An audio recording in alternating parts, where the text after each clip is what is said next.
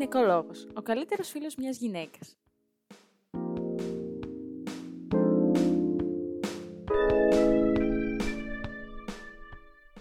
Καλησπέρα και καλώς ήρθατε σε ένα ακόμα επεισόδιο της εκπομπής Guacamole. Είμαι η Αναστασία. Και εγώ είμαι η Δέσποινα και σήμερα θα αναλύσουμε την σημασία του γυναικολόγου, των γυναικολογικών εξετάσεων και γενικά της πρόληψης που πρέπει να υπάρχει από μια γυναίκα για τα γυναικολογικά θέματα. Ένα επεισόδιο που νομίζω ότι θα μιλήσει στην κάθε μια από εσάς που μας ακούτε, αλλά και για τα αγόρια. Ξέρετε τι, ίσως και εσείς πρέπει να προσέξετε κάποια πράγματα και να αφεπινιστείτε κι εσείς με αυτό το επεισόδιο. Πιστεύω λοιπόν Αναστασία, μιας που αναφέρουμε αυτό το θέμα, ότι είναι καλό να μιλήσουμε όχι μόνο για την πρόληψη, αλλά και για την έγκαιρη γνωμάτευση. Δηλαδή, για το πόσο σημαντικό είναι να κάνουμε εξετάσεις, όχι μόνο για το να μην πάθουμε κάτι, αλλά και για το να προλάβουμε το οτιδήποτε έχει συμβεί. Ακριβώς. Και αυτό είναι η μεγαλύτερη σημασία. Η αλήθεια είναι ότι δεν θα μπορούσε να λείπει ένα τέτοιο επεισόδιο κάποια στιγμή από ένα podcast κοριτσιών. Το θεωρούμε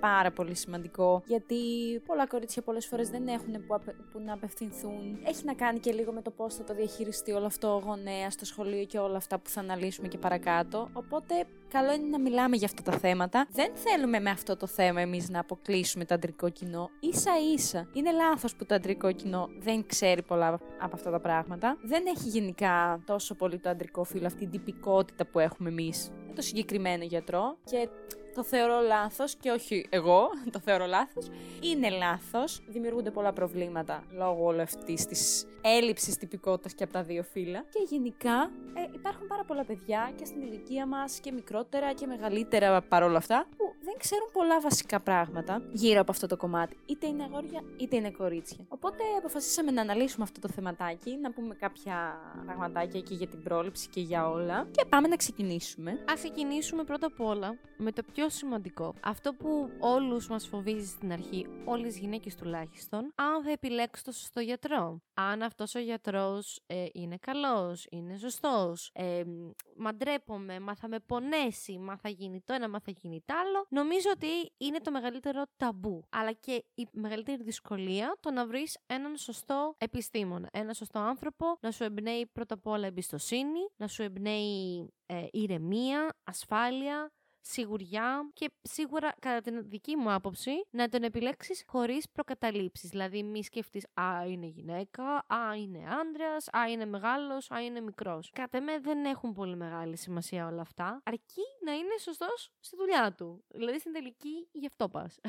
Ναι, δυστυχώς η αλήθεια είναι ότι ακούμε πάρα πολλά περιστατικά γενικά και όχι μόνο σε αυτό το χώρο. Ακούμε πάρα πολλά περιστατικά γενικά. Και όταν αυτός ο κλάδος περιλαμβάνει μια τέτοια, ας πούμε, επαφή με τον άλλον άνθρωπο, ο οποίος τυχαίνει να είναι ο γιατρός ή ο επιστήμονας, μας κάνει να φοβόμαστε λίγο παραπάνω και είναι λογικό. Ε, Δυστυχώς για όλα αυτά που ακούμε ή για τον φόβο ότι μπορεί να είναι πολύ δύσκολες οι εξετάσεις ή ότι μπορεί να είναι πολύ τρομακτικό το αποτέλεσμα ή μπορεί να μην μου φερθεί καλά ο γιατρός ή, ή η γιατρός ή οτιδήποτε, πολλά, πολλά κορίτσια αποφεύγουν αυτή την εξέταση. Κάτι που είναι πάρα πολύ λάθος. Δημιουργείται γενικά μία προκατάληψη γύρω από όλο αυτό και τελικά δημιουργούνται πολύ χειρότερα προβλήματα. Σίγουρα. Ναι, γιατί μπορεί να τύχει να πας και σε έναν άνθρωπο που να μην σου ταιριάξει στην αρχή. Είτε αυτό έχει να κάνει με τον τρόπο που σου μίλησε, με τον τρόπο που έκανε την εξέταση, μπορεί να μην ταιριάξετε, μπορεί να μην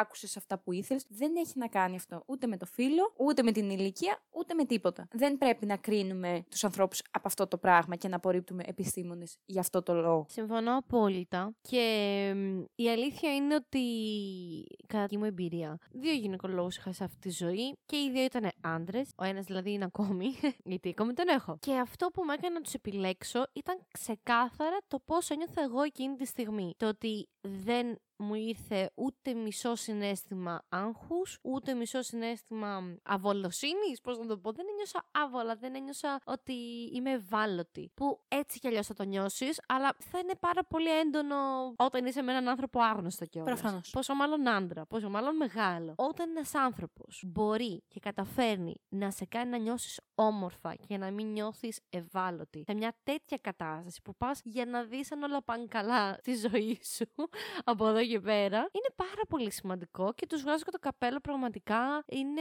οι περισσότεροι τουλάχιστον είναι με χιούμορ, είναι με πάρα πολύ όμορφη διάθεση. Θέλουν να σε κάνουν να νιώσουν όμορφα. Δεν, δεν σε κοιτάνε καν για να μην νιώσεις άβολα. Ε, υπάρχουν νομίζω πολύ καλοί επιστήμονες. Και εγώ ήμουν τυχερή δηλαδή, ευτυχώς έτυχα σε δύο πολύ καλούς ανθρώπους. Και μπορεί να ακούγεται χαζό, αλλά το ότι ένιωθα όμορφα και ένιωθα ότι αυτός ο άνθρωπος απέναντί μου με αυτό το χιούμορ προσπαθεί να σπάσει τον πάγο, με έκανε να τον εμπιστευτώ λίγο παραπάνω. Προφανώς. Και, και με ένα γυναικολόγος μου είναι άντρας και είναι αυτό που λες, ότι απλά τον εμπιστεύτηκα με το πώς νιώθω εγώ κάθε φορά που πρέπει να τον επισκεφτώ. Που εντάξει, καλός ή κακός δεν είναι και οι πιο ωραίε εξετάσει που κάνουμε. Πώς να το κάνουμε. Πολύ σημαντικές, αλλά δεν είναι και οι πιο ωραίες. Οπότε είναι ακριβώς αυτό. Γιατί έχω ακούσει και πολλά περιστατικά ότι ή ο ένας ήταν εντελώς απόμακρος ή σε σημείο που έκανε ψηλάφιση και δεν κοιτούσε καν. Και εκεί σε έκανε να νιώθεις ότι κάνει κάτι κακό. Ναι. Εντάξει, και αυτοί οι άνθρωποι ακούνε τόσο και προσπαθούν κάπως να μην το κάνουν άβολα ή να μην σε φέρουν σε δύσκολη θέση, αλλά μπορεί να φτάσουν να το κάνουν πολύ χειρότερο. Από τη στιγμή που είναι η δουλειά σου και είσαι cool και ok, θα, θα βγει και στον ασθενή αυτό το πράγμα. Δεν έχει να κάνει για μένα με το φίλο, σίγουρα. Ο καθένας παρόλα αυτά, κάθε μια κοπέλα παρόλα αυτά πρέπει να πηγαίνει όπου νιώθει άνετα. Τα κριτήρια πρέπει να είναι δικά της. Εγώ αλήθεια είναι ότι πήγαινα πάντα απλά ε, σε κάποιον που έχει τύχει να μου πει κάποιος γνωστός μου κάποια καλά λόγια και έτσι καταστάλαξε κιόλας. Εν τέλει. Ο καθένας έχει τα δικά του κριτήρια. Σίγουρα το νούμερο ένα είναι το πώς θα δρά αυτό το άτομο στην ψυχολογία σου. Ακριβώς. Παρ' όλα αυτά, λέμε συνέχεια από την αρχή το πόσο σημαντικό είναι, το πόσο ε, σημαντική είναι η έγκαιρη διάγνωση, η πρόληψη και όσο awkward κι αν είναι αυτές οι εξετάσεις, δεν μπορούμε να μην τονίσουμε την σημαντικότητα. Το τι εξετάσεις πρέπει να γίνονται σε συγκεκριμένα ηλικία, οπότε πάμε να αναλύσουμε λίγο αυτό το θεματάκι.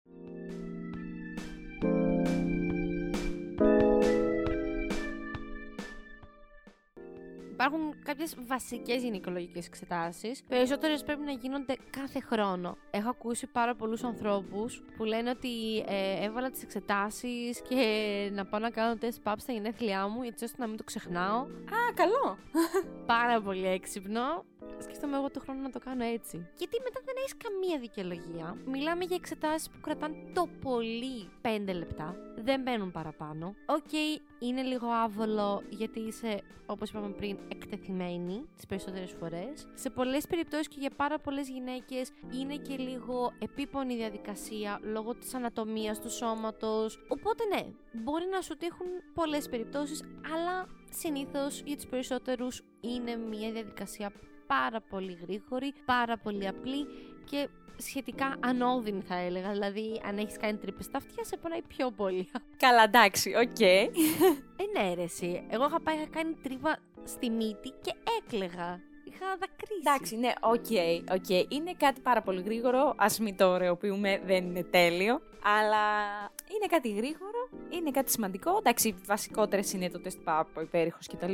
Ναι, κοίτα, ξεκινάει πάντα ο γιατρός με το να παίρνει ένα ιατρικό ιστορικό. Θα σε ρωτήσει διάφορα πράγματα. Γιατί αν εσύ έχεις ιστορικό σου από την μαμά σου ή δεν ξέρω κι εγώ στην οικογένεια, αν υπάρχει κάποια πάθηση, συνήθως δίνει βαρύτητα εκεί πέρα mm-hmm. ο γιατρό και το ψάχνει λίγο παραπάνω. Μετά θα περάσει στην οπτική εξέταση. Μετά προφανώς θα προχωρήσει λίγο πιο εσωτερικά, θα δει πάλι με οπτική εξέταση την κολυμπική περιοχή και μετά και τον τράχυλο φυσικά της μήτρας. Πάρα πολύ σημαντικό κορίτσια, πάρα πολύ σημαντικό. Αναστασία έχουμε κάνει και το εμβόλιο έτσι δεν είναι για τον καρκίνο; Εννοείται. Πάρα πολύ σημαντικό. Αυτά τα πράγματα δεν, δεν ξέρω. Δεν πρέπει να παίζουμε με αυτά τα πράγματα. Σας το λέω εγώ που δεν πήγαινα και πολύ συχνά στο γυναικολόγο μου, αλλά έπρεπε. Α, πες να μιλήσουμε ειλικρινά. Ναι, θα μιλήσω ειλικρινά, αλλά έπρεπε. Και δεν τον έχω εκτιμήσει παραπάνω ποτέ στη ζωή μου από ό,τι φέτος. Και παιδιά, τρέξτε. Τρέξτε στους γιατρούς σας. ναι, είναι πολύ σημαντικό γιατί είναι σημαντικό βασικά αυτό που μου λέει εμένα ο ίδιος μου ο γυναικολόγος. Ότι πρέπει με τον γυναικολόγο να έχεις μία σχέση ανα πάσα στιγμή να τον πάρεις τηλέφωνο και να του πεις ότι υπάρχει αυτό το θέμα γιατί αυτά τα θέματα μπορεί να, να δημιουργηθούν ανα πάσα στιγμή, καλός ή κακός. Και να μπορέσει άμεσα να σε δει είτε αν δεν μπορεί να σε δει άμεσα, να σε καθησυχάσει εκείνη τη στιγμή για να σε δει την επόμενη μέρα, ξέρω εγώ. Αυτό είναι. Και, αν, και όσο και αν κάποιος άνθρωπος φοβάται, πρέπει, είναι καλό να έχει έναν γιατρό, να, να γίνεται, OK, okay, γίνεται με το ζόρι, το ξέρω, αλλά να γίνεται αυτή η τυπική σχέση για να μπορεί να υπάρχει ένα ιστορικό και ανά πάσα στιγμή να μπορείς να ανακαλύψεις οτιδήποτε για να μπορέσεις να το προλάβεις. Ναι, συμφωνώ. Αν συνεχίσουμε μετά οι εξετάσεις πηγαίνουν κλασικά τεστ Παπ με ένα βουρτσάκι, παίρνει λίγα κύτταρα από τον κόλπο και από τον τράχηλο της μήτρας, πάει κυτταρολογικός έλεγχος. Το τεστ Παπ είναι από τις πιο βασικές εξετάσεις προληπτικού ελέγχου. Ελέγχει για πάρα πολλές λοιμώξεις, ελέγχει κυρίως για τον καρκίνο, οπότε είναι από τις πιο βασικές εξετάσεις γίνονται μία φορά το χρόνο, προφανώς με το που ξεκινήσεις να έχεις σεξουαλική δραστηριότητα και αφού τελειώσει και αυτό, προχωράς σε ένα πάρα πολύ εύκολο και ήρεμο και γρήγορο υπερηχογράφημα. Γίνεται μια πλήρη εσωτερική απεικόνηση και είσαι άνετη και ωραία να φύγεις και να είσαι ήρεμη ότι όλα πάνε καλά. Α, μην ξεχάσουμε, Αναστασία, να πούμε και το επίσης πάρα πολύ σημαντικό για τις γυναίκες. Μία είναι η σημαντική εξέταση του τεστ PAP και η επόμενη είναι η εξέταση του μαστού μέχρι τα 35 περίπου καλό είναι να κάνουμε μία ψηλάφιση μόνιμα στο σπίτι. Σίγουρα να μην το παραμελούμε. 35 με 40 μία φορά πας και κάνεις μια μαστογραφία. Και από τα 40 και πάνω κάθε χρόνο είναι καλό επίσης να γίνεται μια μαστογραφία. Επίσης να πω εδώ Αναστασία, αφού τελειώσαμε όλες τις σημαντικές εξετάσεις, κάτι πάρα πάρα πάρα πολύ σημαντικό για τις μεγάλες ηλικίες. Δεν παίζει κανένα με κανένα ρόλο η σεξουαλική επαφή, η ε, έμεινος ρίση, η δεν ξέρω κι εγώ τι, η ηλικία. Πρέπει να πηγαίνεις στο γυναικολόγο και να κάνεις τους ελέγχους σου ανεξαρτήτως Προφανώς. Και αυτό το συζητάμε και το τονίζουμε γιατί οι παλιές γενιές το βλέπουμε ότι δεν είχαν κάπως αυτή τη λογική που έχουμε εμείς. Εν τω μεταξύ, οι γονείς μας μας πρίζουνε ε, κάθε χρόνο τυπικά τις εξετάσεις. Αυτούς, άμα τους πεις να πάνε στο γιατρό, καληνύχτα. Πάντα έτσι, ρε. Ναι. Λοιπόν, θέλω να πω ότι η Δέσποινα ήταν πάντα το φυτό της τάξης και μας τα ανέλησε φανταστικά. Μπράβο, Δέσποινα. Ξέρεις, τώρα όμως δεν υπάρχει καμία δικαιολογία από κανέναν τους για να μην πάει. Να μην... Δηλαδή, τώρα που μας ακούς, πάτα και βρες ένα γυναικολόγο και πάνε άμα δεν έχεις, δηλαδή τώρα. ναι. Και η αλήθεια είναι ότι αν τα ζήσεις και έτσι όπως τα περιγράφει η Δέσποινα με αυτή τη σειρά, είναι πραγματικά πέντε λεπτά. Αν δεν βρεθεί κάτι, που και, και να βρεθεί κάτι, πιθανότατα εκείνη τη στιγμή απλά θα το συζητήσεις. Δηλαδή το τι θα κάνεις μελλοντικά. Δεν θα γίνει κάτι εκείνη τη στιγμή. Αν δεν βρεθεί κάτι, είναι πραγματικά πέντε λεπτά υπόθεση. Τίποτα. Μα πραγματικά και ειδικά στην εξέταση του μαστού γίνεται από το σπίτι. Και επειδή πλέον ο καρκίνος του μαστού σε ένα αρχικό στάδιο είναι θεραπεύσιμος, είναι πάρα μα πάρα πολύ κρίμα να μην ελέγχουμε τον ίδιο ναι. μας τον εαυτό και να μην ε, υπάρχει αυτό που λέγαμε ρε παιδί μου η έγκαιρη διάγνωση σώζει ζωές, πραγματικά σώζει ζωές. Δεν ξέρω πόσο πιο έντονα να το πω. Ναι, η αλήθεια είναι ότι φυσικά γίνεται και από το γιατρό στον ετήσιο έλεγχο και επίσης αν τυχόν χρειαστεί, νομίζω σε νεαρότερη ηλικία μπορεί να χρειαστεί κάποιος υπέρηχος και όχι μαστογραφία όπως μας είπε Φυσικά, αν υπάρξει κάποιο γκίδιο ή κάποια μικρή κίστη, περνάς από μαστογραφία ή από περιχογράφημα. Εντάξει, σε πολύ έτσι επικίνδυνες περιπτώσεις, μπορεί μέχρι και μαγνητική να σου συστήσει ο γυναικολόγος σου. Αλλά όλα αυτά είναι πρόληψη, ρε παιδί μου. Πρέπει να τα προλάβεις. Πολύ σημαντικό θέμα η πρόληψη. Πραγματικά. Και νομίζω ότι πρέπει να περάσουμε σε αυτό το θεματάκι. Ναι.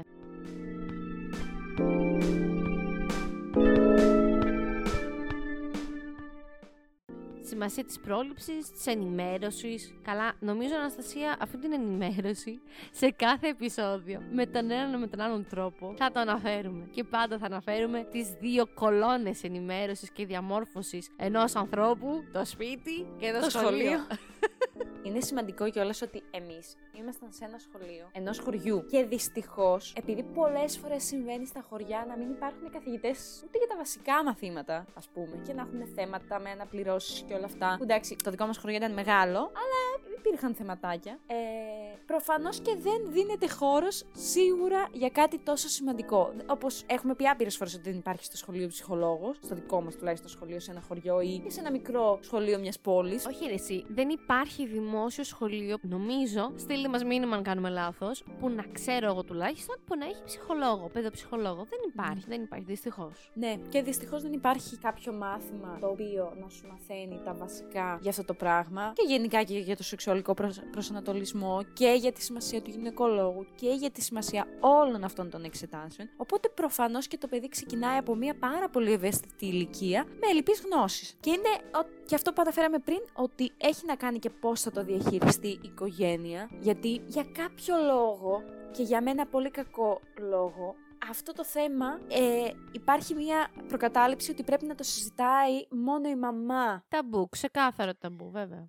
Ξεκάθαρα. Παίρνει η μαμά μια ευθύνη, η οποία πρέπει να διαχειριστεί από μόνη της. Εντάξει, δεν σημαίνει ότι πάντα θα το κάνει με το σωστό τρόπο και δεν σημαίνει πάντα ότι θα το κάνει κιόλας, έτσι. Πρέπει να είσαι πάρα πολύ σίγουρος ότι θα συμπεριφερθεί με το σωστό τρόπο για να σε ενημερώσει από τη στιγμή που στο σχολείο σίγουρα δεν σε ενημερώνει κανένας. Οπότε, καλός ή κακός, θα έπρεπε πάντα να υπάρχει να φροντιστεί αυτό το πράγμα από το σχολείο, γιατί το σχολείο έχει αυτή την λειτουργία. Την εκπαίδευση, την παιδεία, όλα αυτά. Δεν μπορείς να στηρίζεσαι στο ότι η οικογένεια θα κάνει το σωστό πάντα. Πρέπει να υπάρχουν βασικά πράγματα εκπαίδευσης. Ναι, και το βλέπουμε αυτό που έλεγες και εσύ πριν σε πάρα πολλές μορφές. Ότι υπάρχει πάρα πολύ χαμηλό επίπεδο ενημέρωσης. Το βλέπεις και από τους ίδιους τους καθηγητές. Βασικά δεν υπάρχει κάποιος αρμόδιος που να υπάρχει κάποια κάποια ώρα, ρε παιδί μου, να κάτσουμε παιδιά σήμερα να σας μιλήσουμε για αυτό το πράγμα. Να το βάλουμε μέσα στο βιβλίο της βιολογίας. Υπήρχε κεφάλαιο στην πρώτη ηλικίου για το αναπαραγωγικό σύστημα και είχαμε έναν καθηγητή εμείς συγκεκριμένα, ο οποίος ντρεπόταν και μόνο που τα έλεγε. Δηλαδή, με ποιον τρόπο εγώ μπορώ να κάτσω να τον ακούσω; Εντάξει, τώρα μιλάμε και επίσης για πάρα πολύ βασικά πράγματα. Ούτε καν εξηγούσε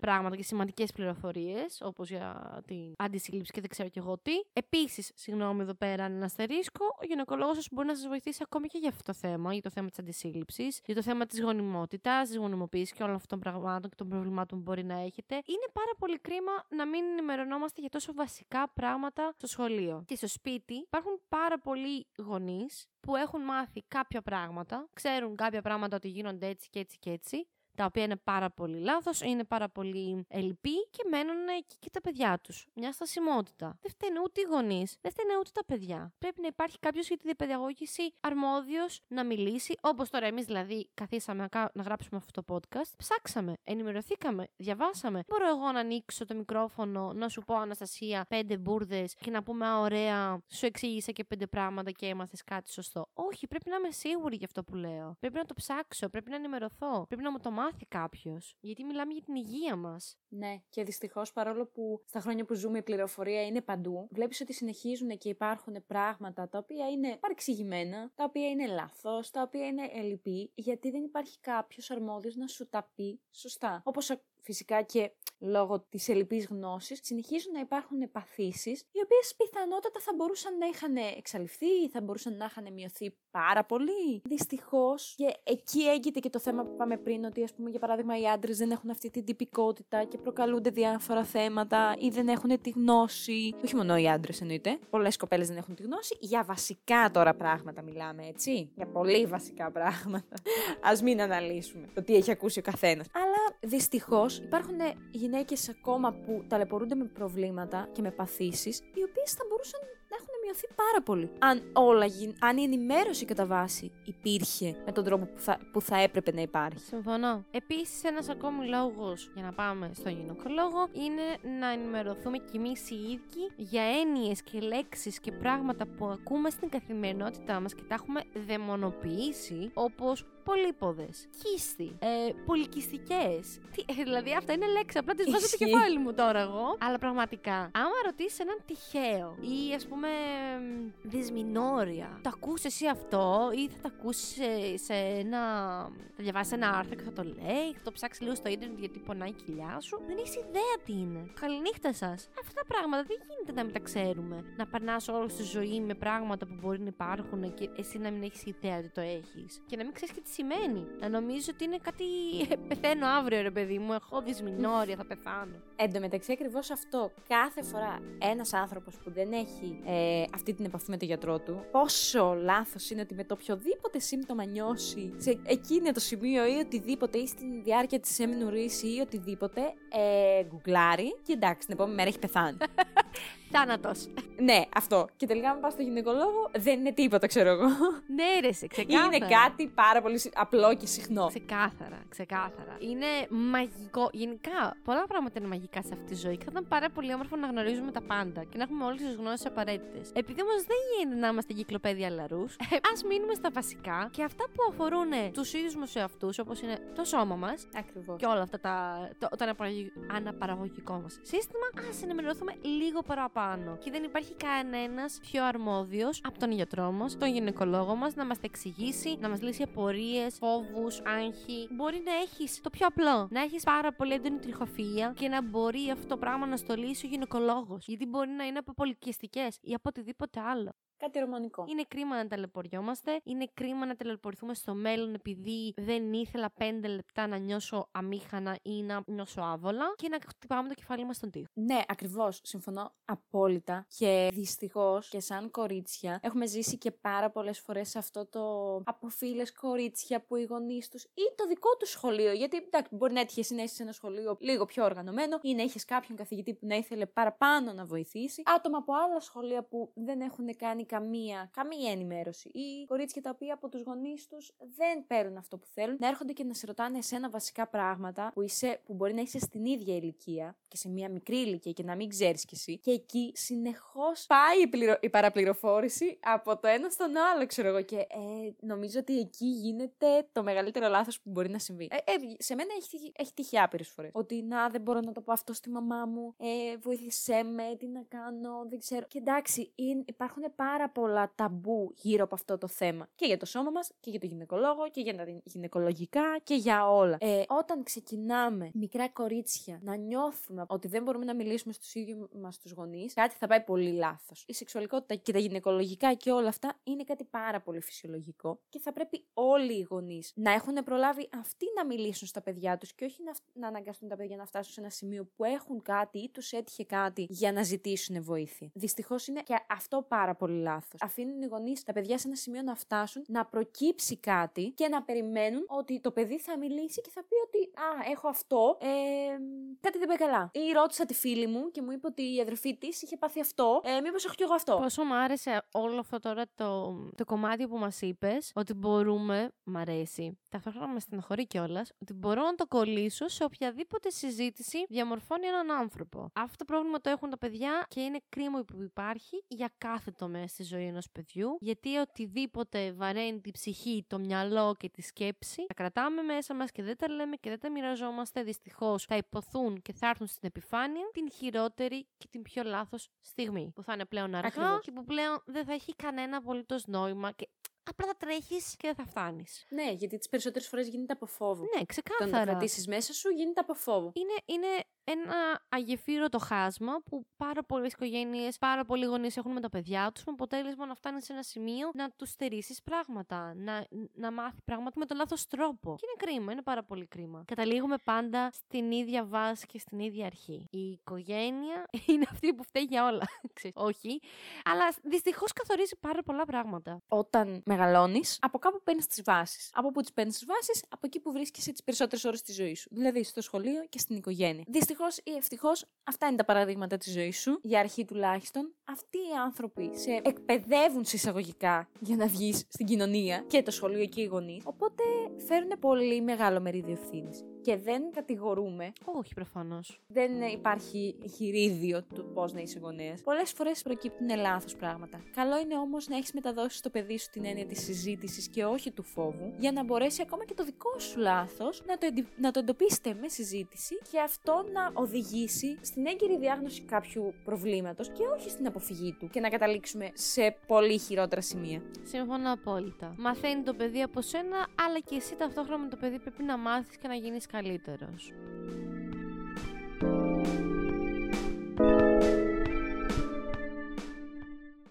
Ήταν ένα πολύ σημαντικό θεματάκι. Ελπίζω να βοηθήσαμε πάρα πολύ κόσμο. Ε, να μην το αφήνετε, να το ψάχνετε, να πηγαίνετε σε ανθρώπους που σας κάνουν να αισθάνεστε άνετα και να τους εμπιστεύεστε. Άμα δεν έχετε κάποιον γυναικολόγο που να εμπιστεύεστε, στείλτε μας ένα μήνυμα. Ναι, εννοείται να μας στείλετε. Βέβαια, να σας προτείνουμε τους δικούς μας. Ακριβώς, ακριβώς. Να μας ακολουθήσετε στις πλατφόρμες που μας ακούτε, σε Spotify, Google Podcast, Apple Podcast. Επίσης να μας ακολουθήσετε στο Instagram, Guacamole Podcast, για να μην χάνετε τα νέα. Στείλτε μας ερωτήσεις, απορίες πάνω σε αυτά τα θέματα. Δεν είμαστε ειδικοί, αλλά μπορεί να σας δώσουμε τους ειδικούς να μιλήσετε. Και μέχρι το επόμενο επεισόδιο, τσάω! Ciao!